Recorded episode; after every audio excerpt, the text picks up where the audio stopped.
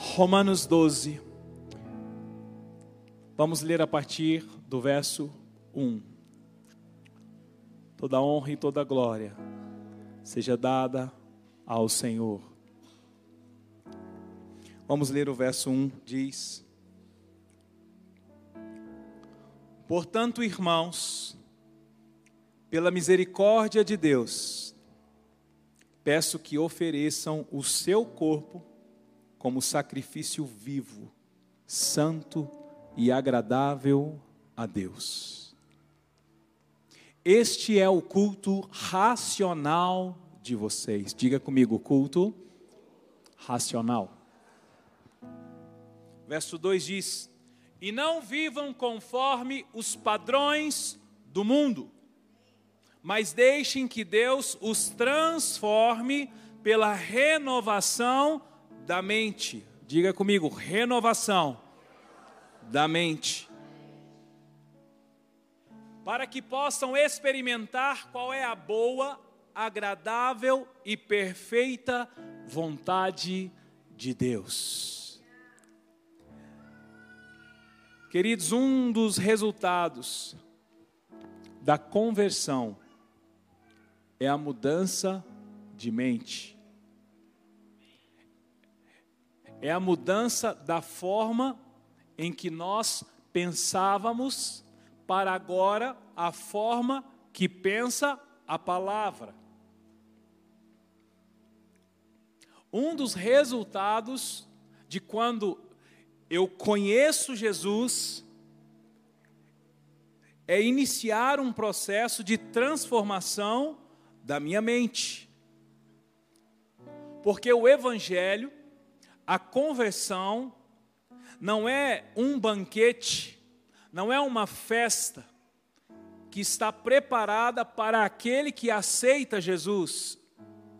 Não, o Evangelho é algo que vai confrontar a vida que nós levávamos até o momento em que nós encontramos com Cristo. É claro que quando eu encontro com Cristo, nasce uma esperança, nasce o um entendimento que existe vida eterna, nasce um consolo, nasce uma paz, nasce tudo aquilo que nós temos quando nós encontramos com Ele. Mas também nasce um confronto, uma guerra que começa dentro da nossa mente, porque aquilo que nós pensávamos ser o correto, aquilo que nós pensávamos ser daquela forma, passa a ser confrontado agora com a palavra. Quem está entendendo, diga glória a Deus.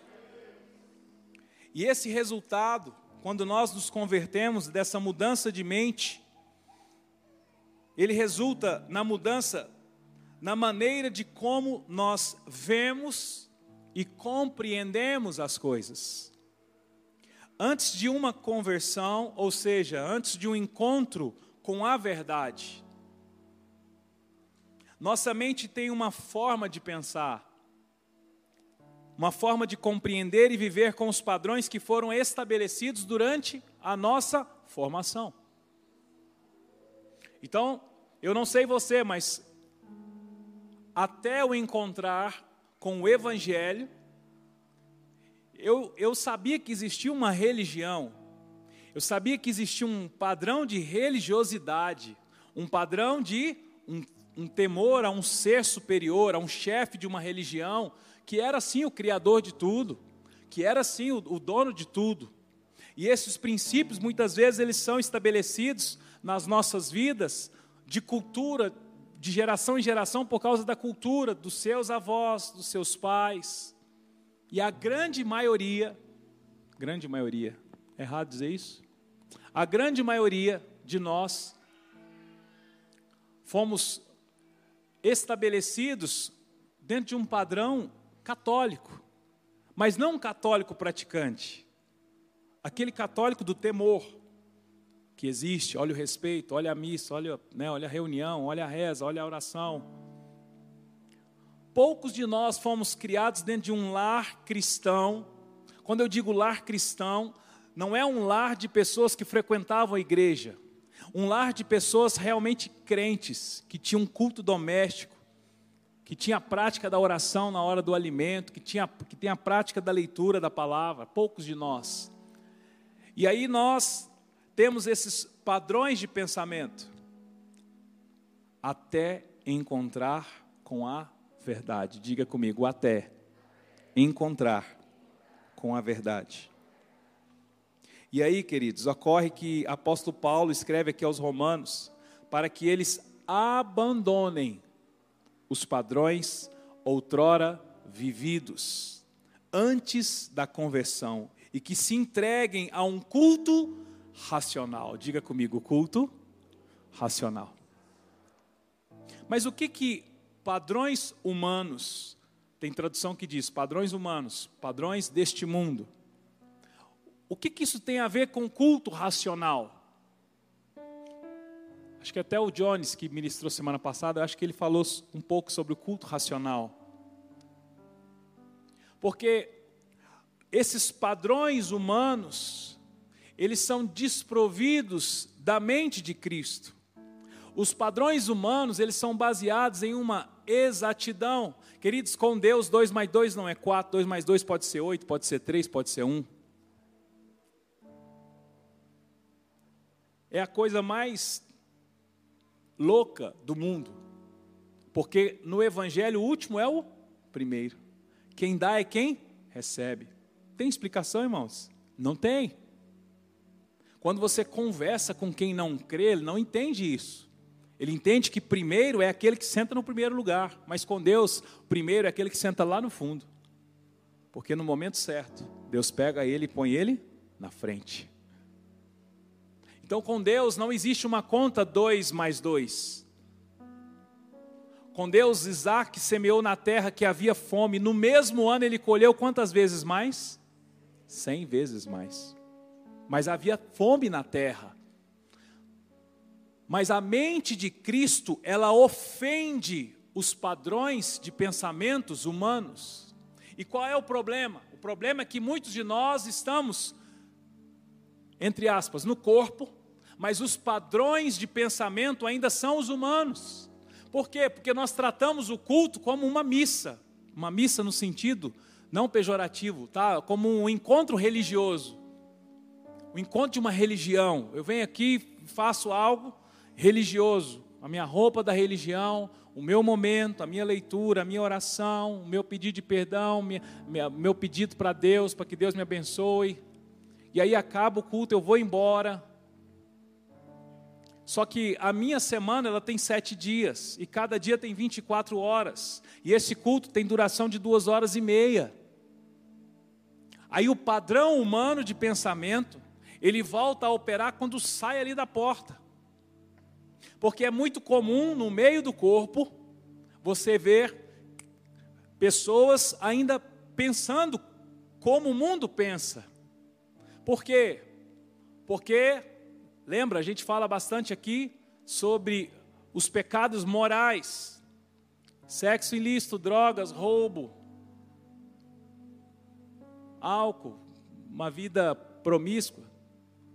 Isso aqui separa. O que é fora disso é o padrão de Deus, não, queridos? A lista é muito maior. A lista é muito maior.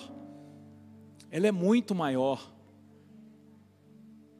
E aí, nós falamos aqui esses dias sobre o reino, porque muito se fala do reino, o reino está estampado, irmãos, em tudo quanto é nome de igreja, em tudo quanto é evento de igreja.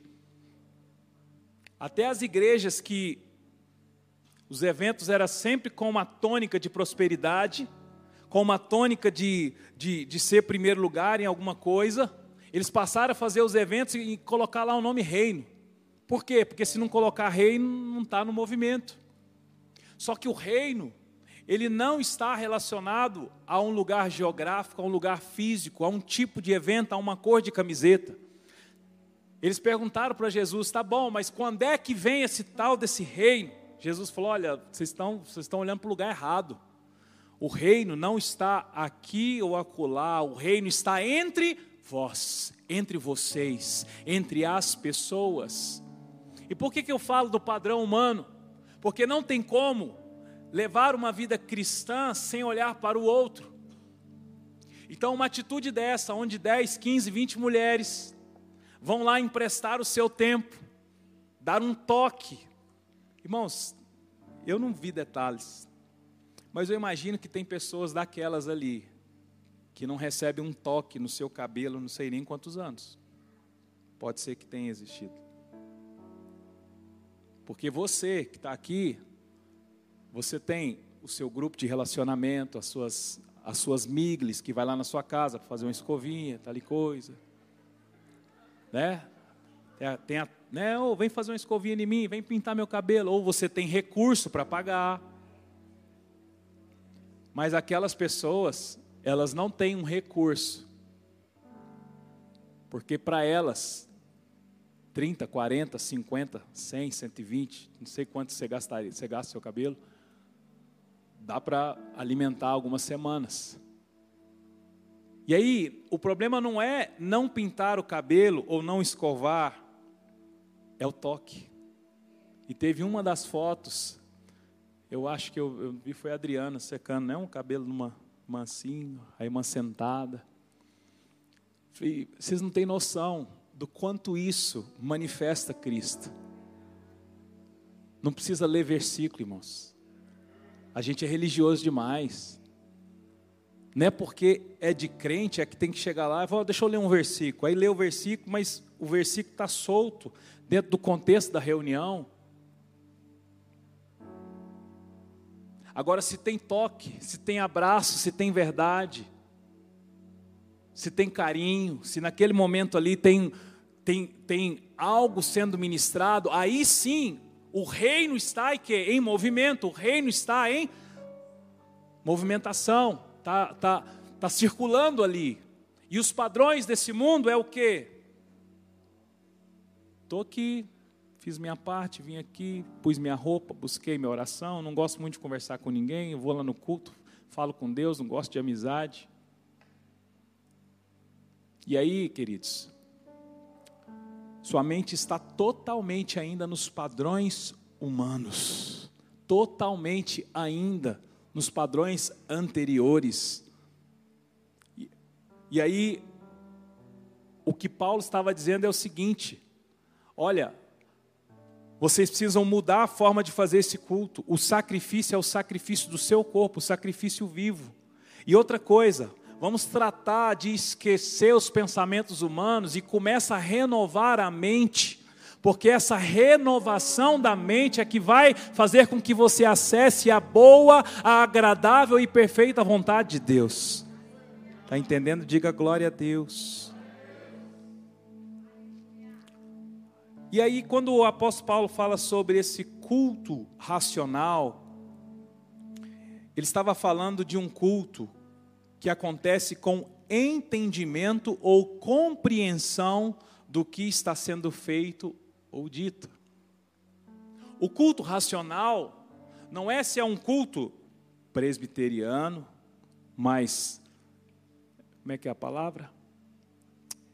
Reformado, ou se é um culto na movimentação profética. Porque pode ter um culto reformado que esteja agindo na alma e um culto profético com bandeira, com lanterna, com seta. Já viu que os irmãos pegam as bandeiras, sai correndo, ilumina. Já viu aqui? Hoje teve isso aí de novo, né? E aí quem olha fala: "Nossa, irmãos, isso pode ser um culto racional". E às vezes pode subir alguém de gravata aqui, eu saúdo a amada igreja, dá uma palavra totalmente reformada, né, pastor? Uma palavra mas e aquilo ali não ser racional, porque o ser racional não está relacionado a um comportamento, o ser racional está relacionado ao tamanho da compreensão do que você está falando, ouvindo e de que forma você está prestando esse culto a Ele. Está entendendo? Diga amém. Porque no Antigo Testamento, irmãos, a adoração muitas vezes coletiva era realizada sem o entendimento, somente com ações externas, somente porque havia uma ordem para que fosse feito e não provocava uma compreensão do que estavam fazendo. Só que o apóstolo Paulo, ele vem e diz o seguinte: ofereçam o seu corpo como sacrifício vivo. Ou seja, não está mais relacionado a um sacrifício de animais, não está mais relacionada a um incenso, a uma fumaça, não está relacionada a um ato dentro do tabernáculo. Agora, o sacrifício vivo é o seu corpo. Por quê? Porque ele é santo e agradável a Deus. E este culto racional de vocês, e não vivam conforme os padrões humanos do mundo, mas deixem que Deus, deixem que Deus, deixem que Deus os transforme. Como é que Deus transforma, irmão? Pela renovação da mente. Irmãos, mais claro que isso aqui não tem. Para que Deus os transforme pela renovação da mente, para que possam experimentar qual é a boa, a agradável e perfeita vontade de Deus. Então veja só, a definição deste culto racional não é um culto formal ou menos formal. Eu vim ministrar para os teens aqui, irmãos, deu problema. Porque eu tenho 43 anos, com essa estrutura de 50, porque eu comecei a trabalhar muito cedo. Eu convivo, meus colegas de trabalho têm 45, 50, 60, 70, 80. Né? E eu falei para eles, olha, a condição sine qua non que vocês e tal. E comecei a falar umas palavras aqui. Mas eu tenho certeza que aquela palavra era uma palavra racional. E por que que nós não precisamos que venha alguém aqui com uma calça lá embaixo, com apetrechos, para falar aos teens, para falar aos jovens? Porque, queridos, é a palavra. Se o culto for racional, pode ser até o pastor Leandro, pastor Wesley, os irmãos mais teólogos, mais sábios. Se for racional, irmãos, ele vai falar com os kids, vai falar com teens, vai falar com jovens. Está entendendo? Diga amém. Nós não nos, nós não nos movemos com culto irracional. Nós não nos movemos com aparências externas. Usamos a decoração, usamos a iluminação, isso aqui faz parte de um conforto visual. Um conforto visual, um ambiente mais fechadinho. A gente usa o conforto, o conforto visual para ir no cinema. E por que, que não pode usar na igreja? Por quê? Porque nós somos bobos, irmãos. A gente quer falar mal que, que escureceu a igreja. Você vai fazer uma sala de cinema na sua casa, vai pintar de branco? Você não vai conseguir assistir 30 minutos do filme. É mais escuro mesmo, é mais confortável a visualização. Ah, mas eu não gosto quando apaga a luz na adoração. Ela não está apagada. Ela só está meia fase ali, que é para você ficar mais à vontade, para você chorar, levantar as mãos, entende? Mas o culto racional não tem a ver com a ornamentação. O culto racional tem a ver com o entendimento e a clareza e de como está sendo feito. Então nós aqui, quando temos momentos proféticos, nós a gente fica com, com cuidado. Então não é todo mundo que, irmãos, é raro uma igreja onde a professora do Teams fala, eu quero falar um negócio aqui, não é? Mas nós aqui não temos esse problema, porque nós conhecemos as pessoas. Não, o pastor gelou quando a Gabi foi, falou que ia falar um trem. Não, irmãos, nós conhecemos o coração dos irmãos que servem aqui. Sabemos quem são as pessoas. E onde há o Espírito, ali e não libertinagem. Agora, isso é um lugar que é construído, né? É construído. Ele é construído. Quem está entendendo, diga amém. E esse culto racional, ele, ele é um culto realizado com entendimento e sinceridade de todo o coração. É a medida da minha sinceridade. Então, muitas vezes, ao invés de você gritar, Kadosh, Kadosh, procure entender o que é Kadosh. Yeshua Hamashia. Na hora que você for orar, negócio de primeiro céu, segundo, terceiro, na hora que você for fazer algum tipo de oração, procure entender. Por quê? Porque aí você vai fazer um culto racional, com entendimento, com sinceridade. Você sabe o que está acontecendo de verdade. E aí, irmãos, o que é o sacrifício vivo? O sacrifício vivo é simplesmente a praticidade, ou seja, a prática diária do Evangelho de Jesus. Tem forma maior para morrer, entregar o seu corpo, do que praticar o Evangelho? Não. Pastor, como é que eu faço para ser um sacrifício vivo? Pratique o Evangelho. E por que, que é a praticidade? Por que, que é a prática diária? Porque o que você pratica hoje foi para hoje, queridos. Deus nos dá um dia, todos os dias. As misericórdias do Senhor se renovam a cada manhã. Então você tem um dia para praticar o Evangelho. E se para você praticar o Evangelho é fácil, me ensina, porque é muito difícil, é dolorido. Pedir perdão, perdoar, exercer com honestidade, passar as guerras, ter misericórdia e compaixão. Quando passa uma ambulância, você você fala, meu Deus, eu não sei nem quem está ali. E já começa a orar pelo enfermo, pelo bombeiro, pelo médico que vai receber e pela família que vai receber a ligação dizendo: seu parente está dentro da ambulância. Misericórdia, misericórdia. Isso é a prática do Evangelho. Você vai entrando nesses lugares, aí sim você está sendo um sacrifício vivo.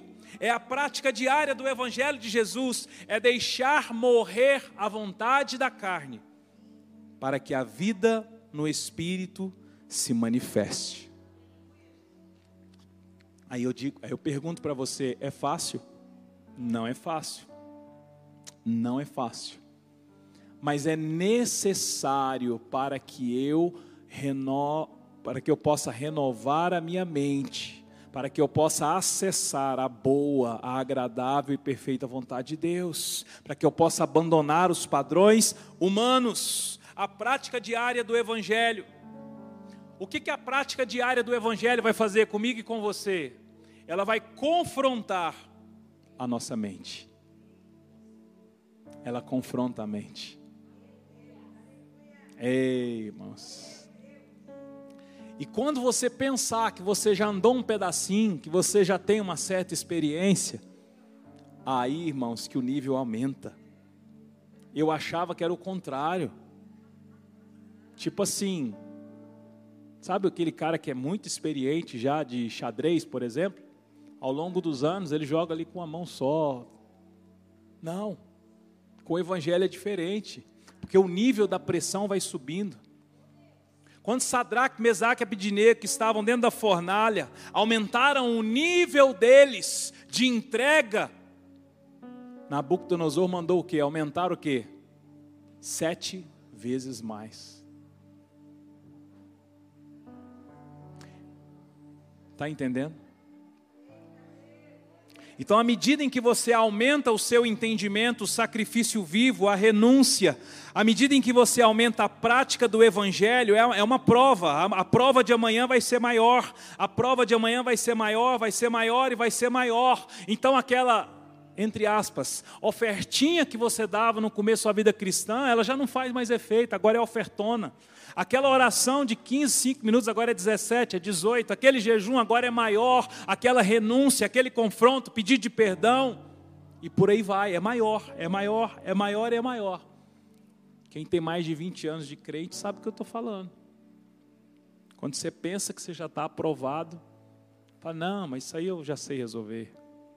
Irmãos, Nabucodonosor mandou aumentar sete vezes. Tem hora que parece que aumentou, mandou aumentar 14, porque pelo amor de Deus. Mas aí você não tem escolha. Se você se dobrar ao decreto de Nabucodonosor, o que, que vai acontecer? Você vai virar carvão. Mas se você não se dobrar e praticar o evangelho, tem um cidadão chamado quarto homem. Quem já ouviu falar do quarto homem?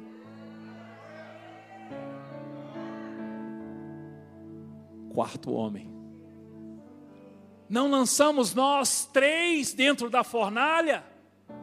Sim, Senhor. Eis que vejo um quarto homem e o seu aspecto é de quem? Eu não lembro o que, que diz lá. De? É, ele tinha um aspecto lá. Pesquisa aí, Daniel me sopra aqui, tá? E o seu aspecto é de alguma coisa. Daniel descreve. O problema, irmãos, é que a gente quer colar com o quarto homem fora da fornalha e o quarto homem chega dentro da fornalha. Não é, pastor Leandro? Não, porque o quarto homem está aqui comigo. Aonde? Na praia, no clube, no ar-condicionado, na bonança. Queridos, o quarto homem é alguém muito ocupado. Ele chega é quando o BO está lá em cima, é na pressão. Daniel na cova dos leões. Daniel, irmãos, ele resolveu não se contaminar com as iguarias do rei. E aí, quando ele determina aquilo, com, ao passar dos dias, aqueles homens olhavam para ele e o aspecto dele era melhor do que os que comiam as iguarias. O quarto homem estava com ele. E aí, quando ele é jogado na cova dos leões, o leão resolve o quê? Jejuar. Agora, nós, quando estamos na cova dos leões, se nós não estivermos jejuando, jejuando, irmãos, é ausência de carne. Se a gente não estiver matando a carne, o leão vai sentir o cheiro da carne nós vamos o quê? Meu Deus. Estou cheio de mordida. Você está mordido porque você está cheirando carne. Não, pastor, você quer dizer que quem leva umas esfoladas porque está cheirando carne? Cheirar carne, irmãos, não significa que você está em pecado, ok? Só significa que você ainda está muito vivo.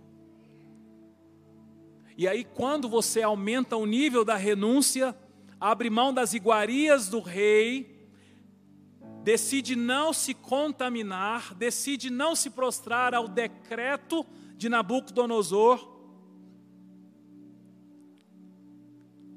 você pode ser jogado na cova dos leões, que o leão vai olhar para você e vai dizer: Nesse eu não encontro carne nenhuma. Entende, irmãos? Quem está entendendo, diga glória a Deus.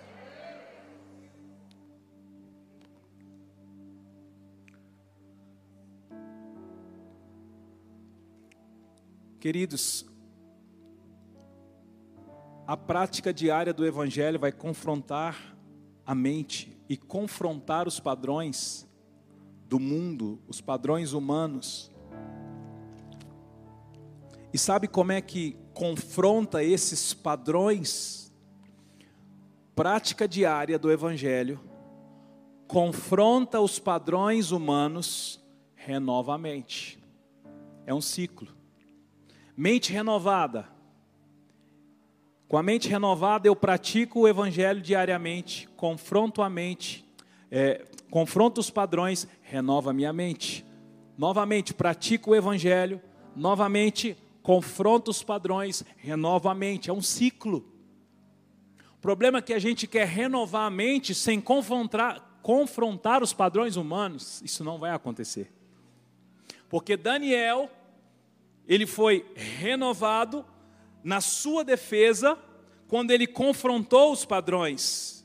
Então, eu e você só vamos alcançar esse renovo, só vamos ter a mente renovada através do confronto, esse confronto da mente, esse confronto dos padrões, e eu busco os padrões de Deus. E você já ouviu falar da boa, da agradável e da perfeita vontade de Deus, sim ou não? Fala comigo, boa, agradável, perfeita vontade de Deus. E aí, irmão, como é que você está? Cara, eu estou na boa, na perfeita e agradar a vontade de Deus. Eu me entreguei. Eu vou deixar Deus conduzir. Por quê? Porque agora eu creio na boa, na perfeita, na agradar a vontade de Deus. Tá, mas você vai casar? Não. Estou na boa, na perfeita vontade de Deus. Mas você vai estudar? Não, também. Se aparecer aí um, uma matrícula, eu estudo. Mas você vai? Não, estou na boa, na perfeita, na vontade de Deus. Queridos, só experimenta aquele que renova a mente. Apóstolo Paulo falou: você precisa é, se dar como sacrifício vivo para confrontar os padrões humanos, para renovar a mente, para assim acessar a boa, agradável e perfeita vontade de Deus. Então existe um lugar chamado boa, agradável, perfeita vontade de Deus. Quem acessa esse lugar, irmãos? Quem chega lá? Quem passa pelo confronto da mente quem passa pelo confronto dos padrões desse mundo, quem se entrega em sacrifício vivo, o sacrifício vivo não está relacionado a sentir dor, está relacionado a uma prática diária do Evangelho. O que, que foi? Não, está tá, tá difícil. Mas eu sei, é o sacrifício vivo da minha vida. Aí Deus fala: o quê? Não, não, não tem sacrifício aí não. Sacrifício. Você está em depressão, você acha que você está se sacrificando? O sacrifício, queridos, ele é ativo, ele não é passivo.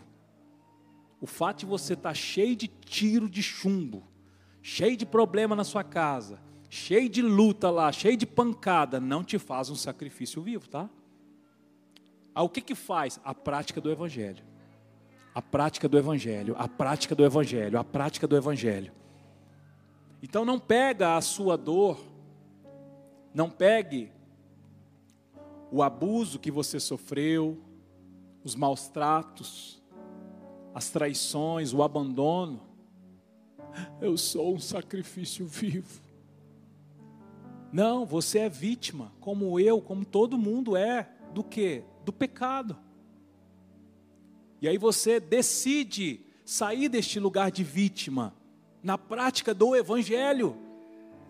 Então, para de viver uma vida dentro desse ambiente chamado corpo, mas sem ter uma prática diária do Evangelho, porque a prática diária do Evangelho é que vai fazer com que você seja esse sacrifício vivo. Por que, que ele é vivo? Porque ele custa a morte. Um sacrifício morto, já morto, não custou a vida. Então, eu pego a vida, pratico o evangelho, eu torno um sacrifício vivo. E, a, e apóstolo Paulo fala que esse sacrifício é agradável a Deus. Quem está entendendo, diga glória a Deus. Abra comigo em 2 Coríntios 10. Novo Testamento, depois de Romanos. Perdão é tudo que eu preciso. Cura minha alma, restaura o meu sorriso. Pois quando tu chega, fica tudo colorido. Fica tudo colorido.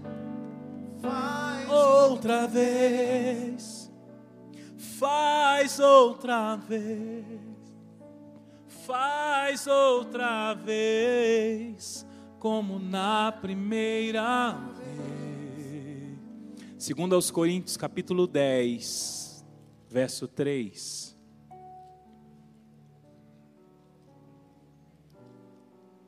A minha Bíblia diz: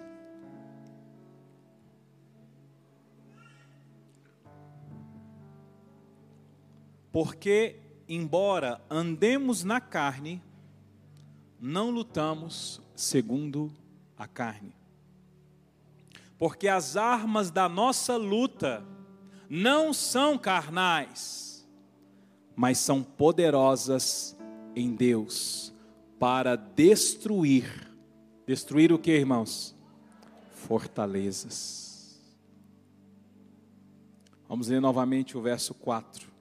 Porque as armas da nossa luta não são carnais, mas elas são poderosas em Deus para destruir fortalezas. Diga comigo, fortalezas. Destruímos raciocínios falaciosos e toda arrogância que se eleva contra o conhecimento de Deus e levamos cativo todo pensamento à obediência de Cristo. Diga comigo, pensamento cativo à obediência de Cristo. Deixa eu ler nessa outra versão aqui. Pois, embora vivamos como homens, no verso 3, não lutamos segundo os padrões humanos.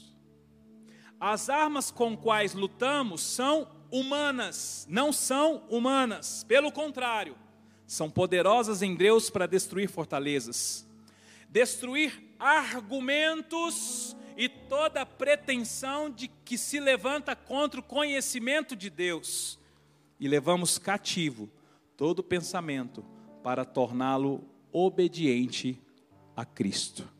Então, deixa eu já te falar de cara. Obediência é guerra, é luta. À medida em que você obedece, você está lutando. Então, você quer vencer uma luta espiritual? Obedeça. O problema é que a gente quer vencer guerras espirituais com armas humanas. E aí, queridos,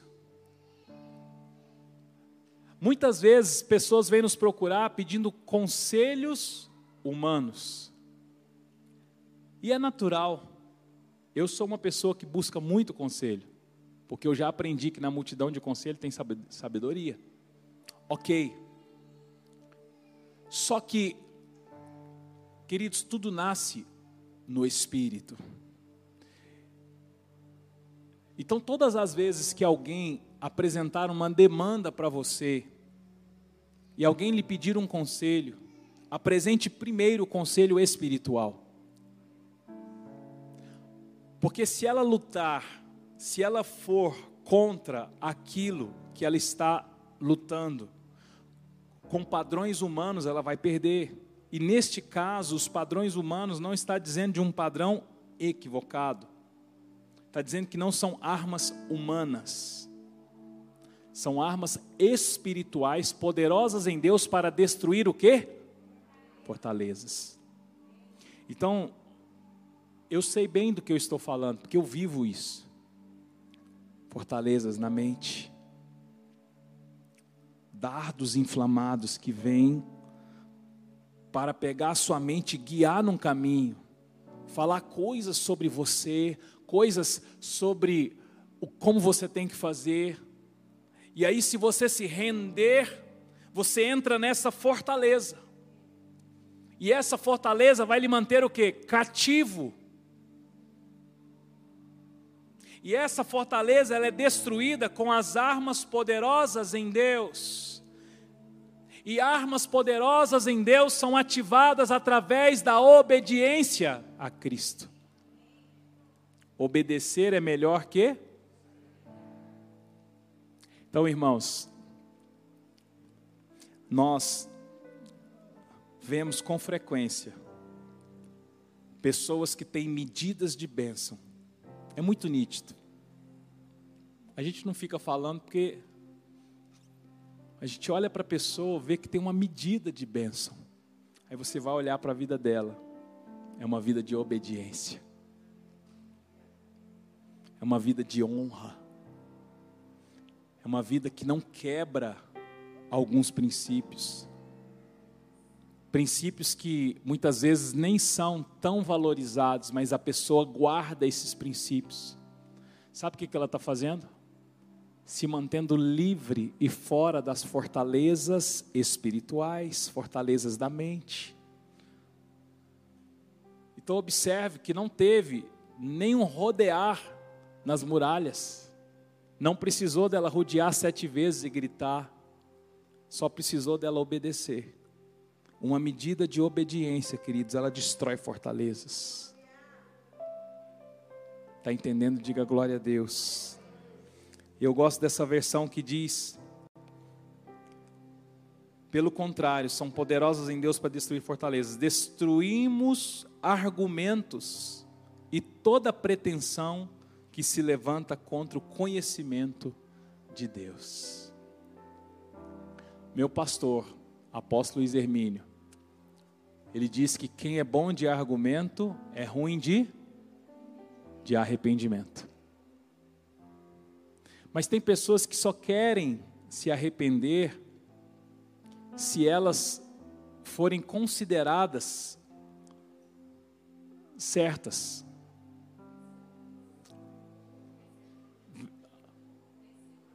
Vencer o argumento, quer vencer no argumento. E quem argumenta demais, queridos? Eu aprendi que mesmo quando você acha que está certo, quando você adianta o seu arrependimento, Deus logo, logo pega você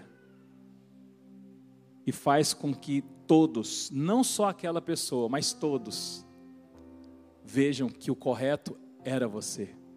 Enquanto você luta para demonstrar a sua inocência ou a sua validade naquilo que você fez, você está argumentando. Nós somos muito bons nisso, irmãos. Por quê? Porque a gente acha que nós estamos preservando a nossa identidade, a nossa vida, porque afinal de contas eu preciso me posicionar. Quem já recebeu essa, essa palavrinha assim, né? Eu não vou nem falar que é um capetinha, não, mas é alguém que fala assim: afinal de contas você precisa se posicionar. Aí você fala, é verdade. E aí você perde a oportunidade de destruir fortalezas através do que? De uma obediência, de entrar num nível tão forte de renúncia, um sacrifício vivo. Ou senão a gente pode pegar a parte que Jesus disse que se alguém bater num lado da nossa face, nós devemos entregar a outra, não é? Mas não. Esses dias, né, não sei o que, vou matar fulano. Falei, por quê? Mas Moisés também matou. Olha. Falei, não. Calma. Jesus veio. Você quer pegar o que Moisés fez? Eu vou te mostrar o preço que Moisés pagou por aquela morte. Agora eu também posso te mostrar o que Jesus ensinou. Se alguém lhe der numa face, dá outra. Mas por que, que a gente não pega isso para nós, irmãos? Porque isso é um, é um degrau de sacrifício vivo pesado. A gente prefere o quê? Defender os nossos direitos. E mais uma vez, parafraseando meu pastor, lugar de buscar direito é aonde? No fórum no corpo, na igreja, é lugar de sacrifício vivo. Não, mas eu vou buscar os meus direitos lá no fórum, contrato um advogado. Aqui é lugar de sacrifício vivo e de morte. Quem está entendendo, diga glória a Deus. Queridos, existem fortalezas que foram construídas em volta de padrões humanos, os quais devemos destruir. E a fortaleza ela quer muito mais preservar dentro de mim e de você os padrões humanos, os padrões do mundo, do que nos segurar. Porque se esses padrões estão tão guardados dentro de nós, nós sempre vamos usá-los. E aí entra uma batalha na nossa mente. A batalha ela nasce na mente. E aqui ele fala de raciocínios falaciosos, ou seja, conselhos que se levanta contra o conhecimento de Deus. Essa batalha se vence na obediência. Diga comigo, obediência. Agora abra comigo em Marcos, Evangelho de Marcos, terceiro livro, Mateus, não, segundo, Marcos, Mateus, Marcos, Marcos 12.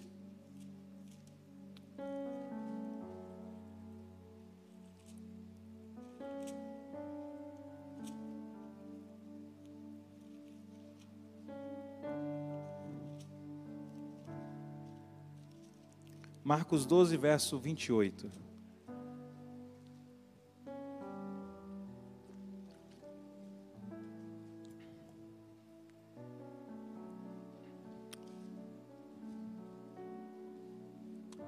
A minha Bíblia diz: chegando um dos escribas, que ouviu a discussão entre eles e viu que Jesus tinha dado uma boa resposta, perguntou-lhe: Qual é o principal de todos os mandamentos? Jesus respondeu: O principal é: Escute, ó Israel, o Senhor nosso Deus é o único Senhor. Ame ao Senhor seu Deus de todo o seu coração e toda a sua alma, de todo o seu entendimento e com toda a sua força. E o segundo é: ame o seu próximo como você ama a si mesmo. Não há outro mandamento maior do que estes. Então o escriba disse: Muito bem, mestre. E com, ver... e com verdade o Senhor disse que Ele é o único e não há outro além dele, e que amar a Deus de todo o coração, de todo o entendimento, de toda a alma, de toda a força, e amar o próximo a si mesmo, é mais do que todos os holocaustos e sacrifícios. Vendo Jesus que o escriba havia respondido sabiamente, declarou-lhe: Você não está longe do reino de Deus. E ninguém mais ousava fazer perguntas nenhuma a Jesus.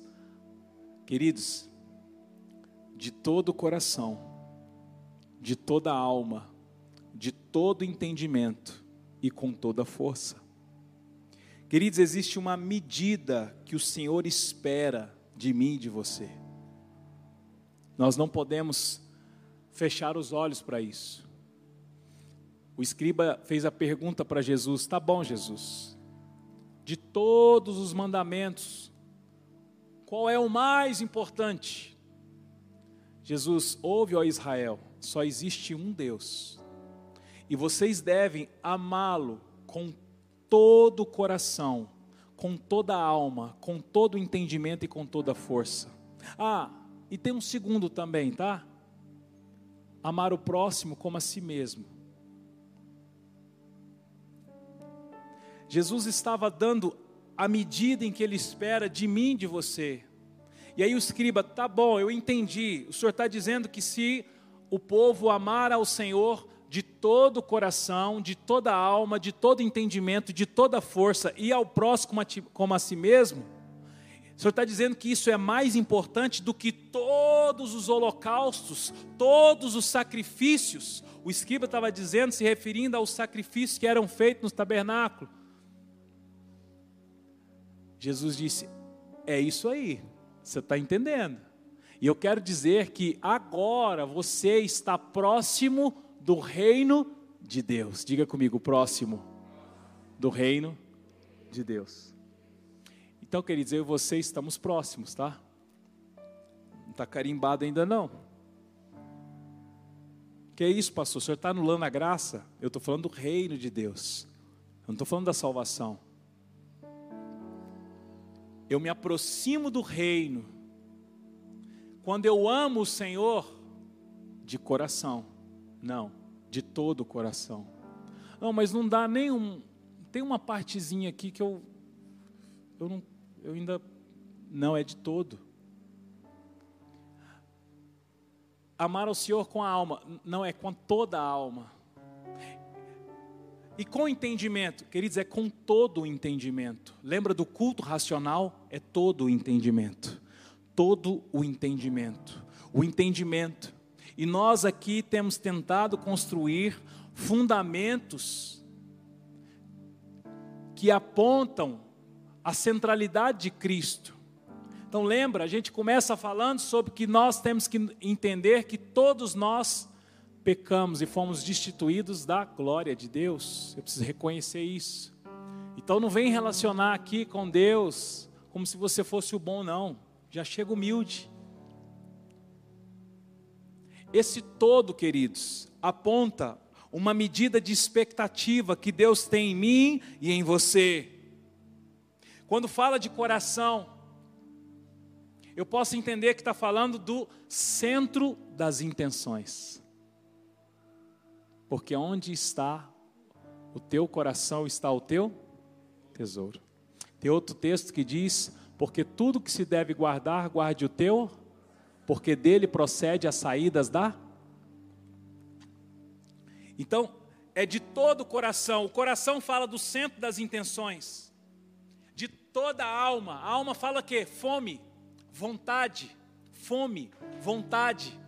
Então, tudo que você tem aí como desejo, ele parte da sua alma. É a sua alma. Entendimento, fala de quê? De compreensão. É de toda a compreensão. E força, fala de preço. Fala comigo. Força, fala de preço. Né? Não é não é mumu não, é, é preço. Tem um preço, queridos. E se eu estou te assustando, isso é muito bom. Porque é essa compreensão que eu quero causar. Que você saia daqui com um nível de temor maior do que você chegou. Mais que você seja pastor, seja experiente, seja profeta, seja alguém muito íntimo de Deus. Só que não é só o coração, a alma, o entendimento e a força. Ah, e também tem mais um: ame o seu próximo como a si mesmo. Para você é fácil? Pô, mas que missão que Jesus deu, hein? Sabe por quê, irmãos? Porque a graça não é de graça. Eu acesso a graça, mas da minha parte tem um movimento. Tem um movimento e eu preciso entender isso para acessar a boa, a agradável e perfeita vontade de Deus. Quem está entendendo, diga glória a Deus. Eu acho que hoje é uma ótima oportunidade para nós ficarmos de pé agora, entrarmos num lugar de entendimento, de compreensão dessa mensagem.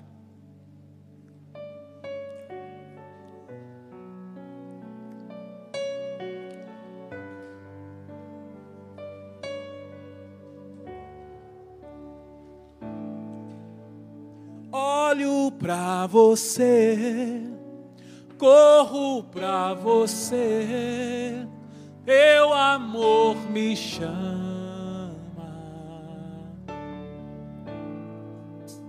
Vou deixar na cruz tudo que passou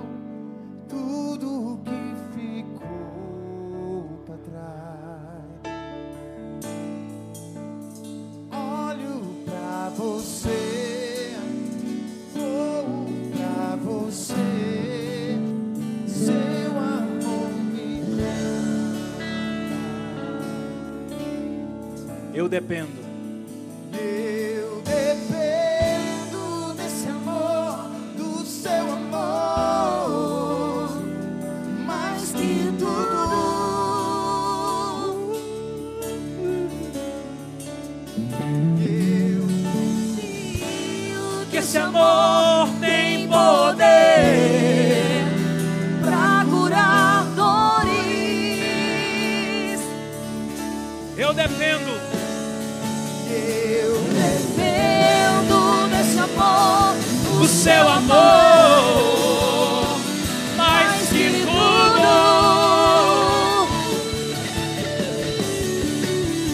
Eu confio que esse amor tem poder para curar dores.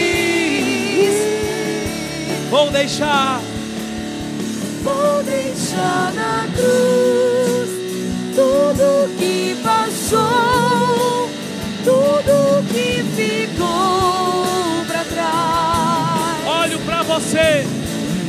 Olho para você, corro para você, seu amor me chama. Vou deixar, vou deixar na cruz tudo que passou, tudo que ficou pra trás. Olho pra você, olho pra você,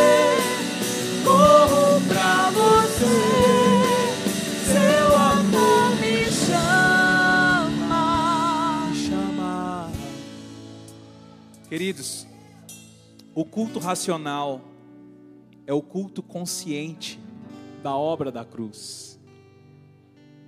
Jesus fez uma obra por mim, para que através de mim a obra dele fosse também realizada. Ele morreu por quem não podia dar nada em troca. E lá em Provérbios 25, você não precisa abrir, diz: Se o teu inimigo tiver fome, dele de comer, se tiver sede dele de beber, porque assim você amontoará brasas vivas sobre a cabeça dele, e o Senhor recompensará você. Queridos, o, o reino, o mundo espiritual, o reino do Espírito, ele tem as suas leis. E a obediência, ela quebra fortalezas. O sacrifício vivo confronta a mente, renova e nos dá a mente de Cristo. E aí sim eu acesso a boa, agradável e perfeita vontade. Vamos fazer o caminho correto. O caminho não é levantar as mãos e pedir a boa, a agradável e perfeita vontade de Deus. O caminho é você se entregar como um sacrifício vivo no exercício diário do Evangelho. Exercício diário. Amanhã o Senhor preparou o dia para você. O dia 7 de março estará disponível para que você exerça, pratique o Evangelho. Fazendo assim, você vai confrontar a mente humana, os padrões humanos. Virá um renovo, a sua mente será renovada, e aí você acessa a boa, a agradável e perfeita vontade. Um exercício do Evangelho é o sacrifício vivo.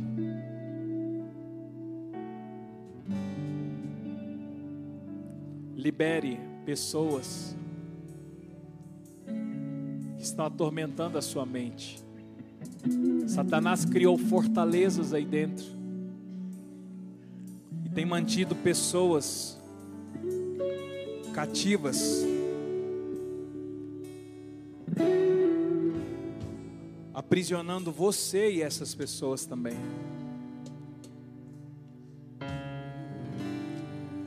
Se o teu inimigo tiver fome, dê de comer, se tiver sede, dê de beber.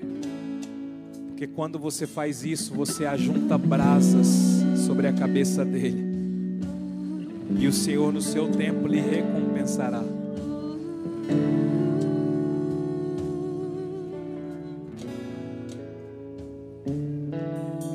Eu sinto que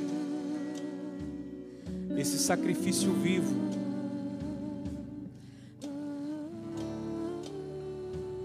ele parte de perdão.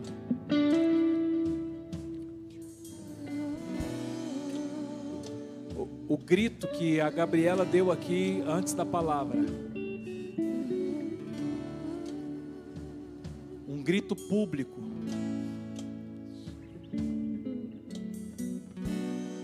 é uma atitude de alguém que está se entregando como sacrifício vivo, mesmo com direitos de alguém que foi lesado, de alguém que foi tocado, de alguém que foi abusado, de alguém que foi ferido. Vem e entrega um perdão. Você está amontoando brasas vivas.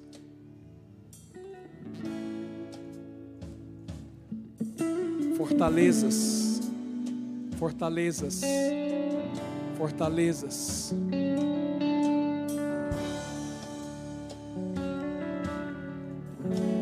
Essa é uma ótima noite para destruir fortalezas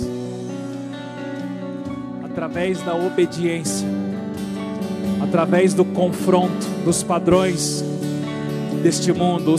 o, padrão deste mundo diz: não, ele ou ela que tem que pedir perdão, ele ou ela que tem que pagar pelo que fez. Este não é o padrão desse mundo. O padrão deste mundo é amontoe brasas vivas sobre a cabeça dele. Perdão.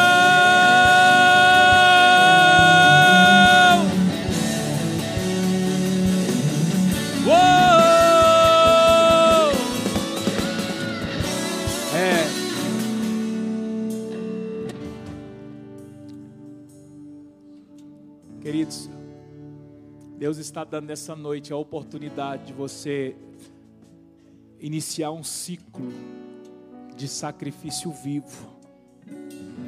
Cônjuges, marido para esposa, esposa para o marido, filhos para pais, pais para filhos, funcionário para patrão, sócio para sócio, você para o governo, você que saqueou o governo, você para a sociedade.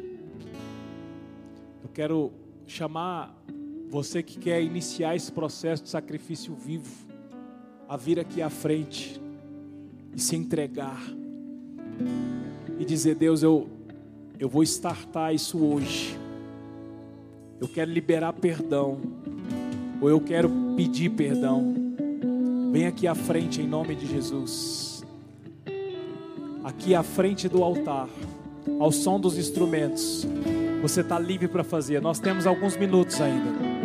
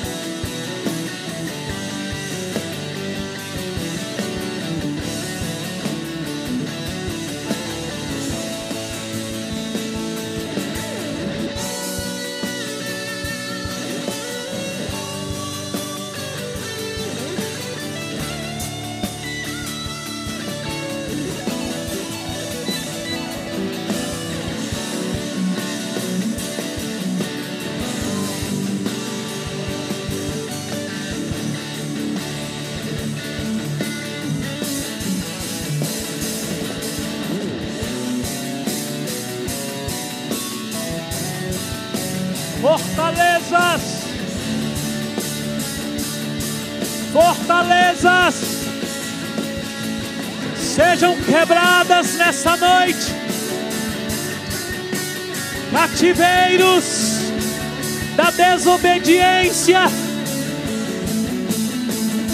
cativeiros de padrões humanos, cativeiros de padrões deste mundo.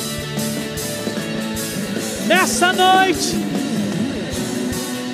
pela obediência em Cristo,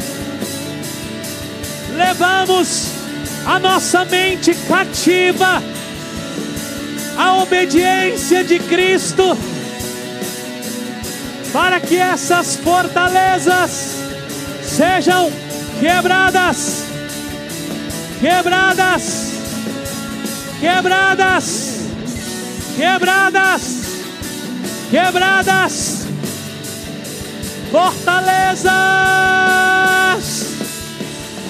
Uou!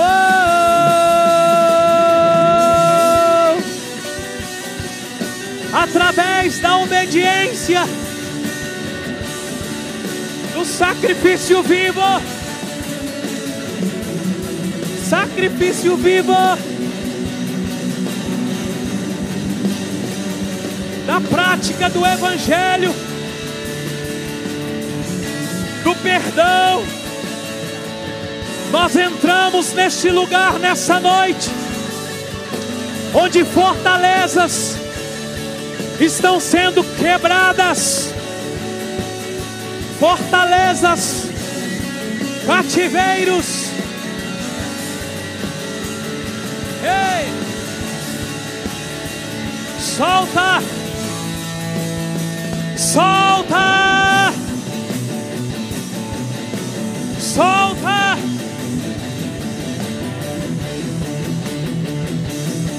Através da obediência a Cristo, através do sacrifício vivo, fortalezas, fortalezas.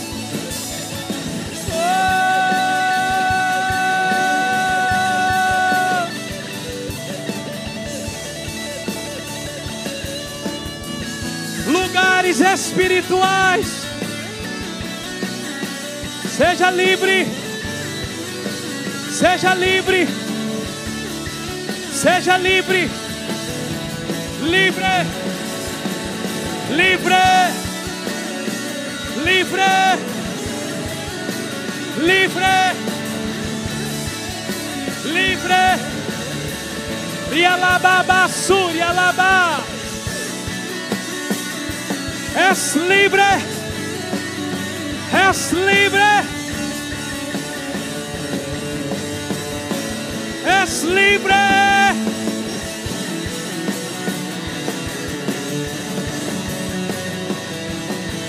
Fortalezas espirituais.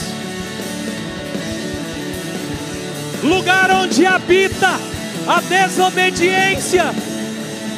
Lugar onde habita a desonra lugar onde habita mentira, lugar onde habita a mágoa, o rancor, lugar onde habita o dolo, a dívida, a mentira. Dessa noite nós liberamos através da obediência em Cristo confrontamos os padrões deste mundo, confrontamos os padrões deste mundo, oh, confrontamos os padrões deste mundo. Para que haja renovação, renovação renovação da mente. Ouço cadeias quebrando. Cadeias quebrar, cadeias quebrar, cadeias quebrar.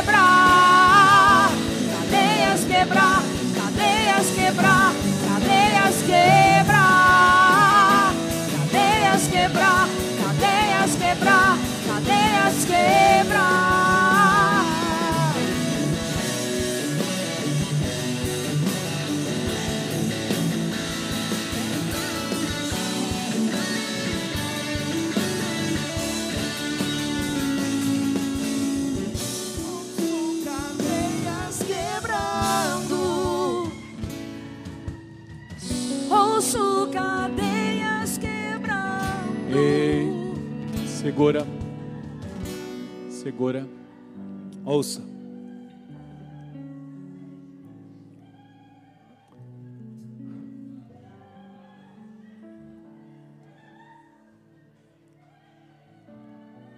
Tenha cuidado com o que pensa, pois a sua vida é dirigida pelos seus pensamentos.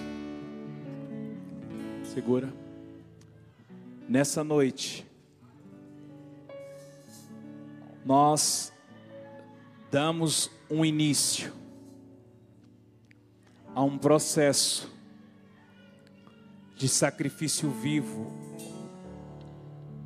onde os padrões desse mundo serão confrontados e haverá uma renovação. Uma renovação. Uma renovação. Uma renovação da mente.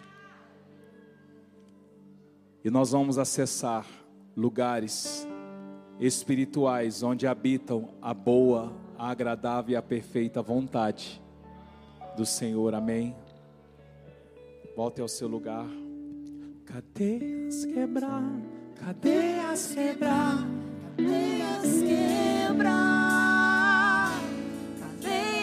quebrar, cadeias quebrar, cadeias quebrar, cadeias quebrar, cadeias quebrar, cadeias quebrar.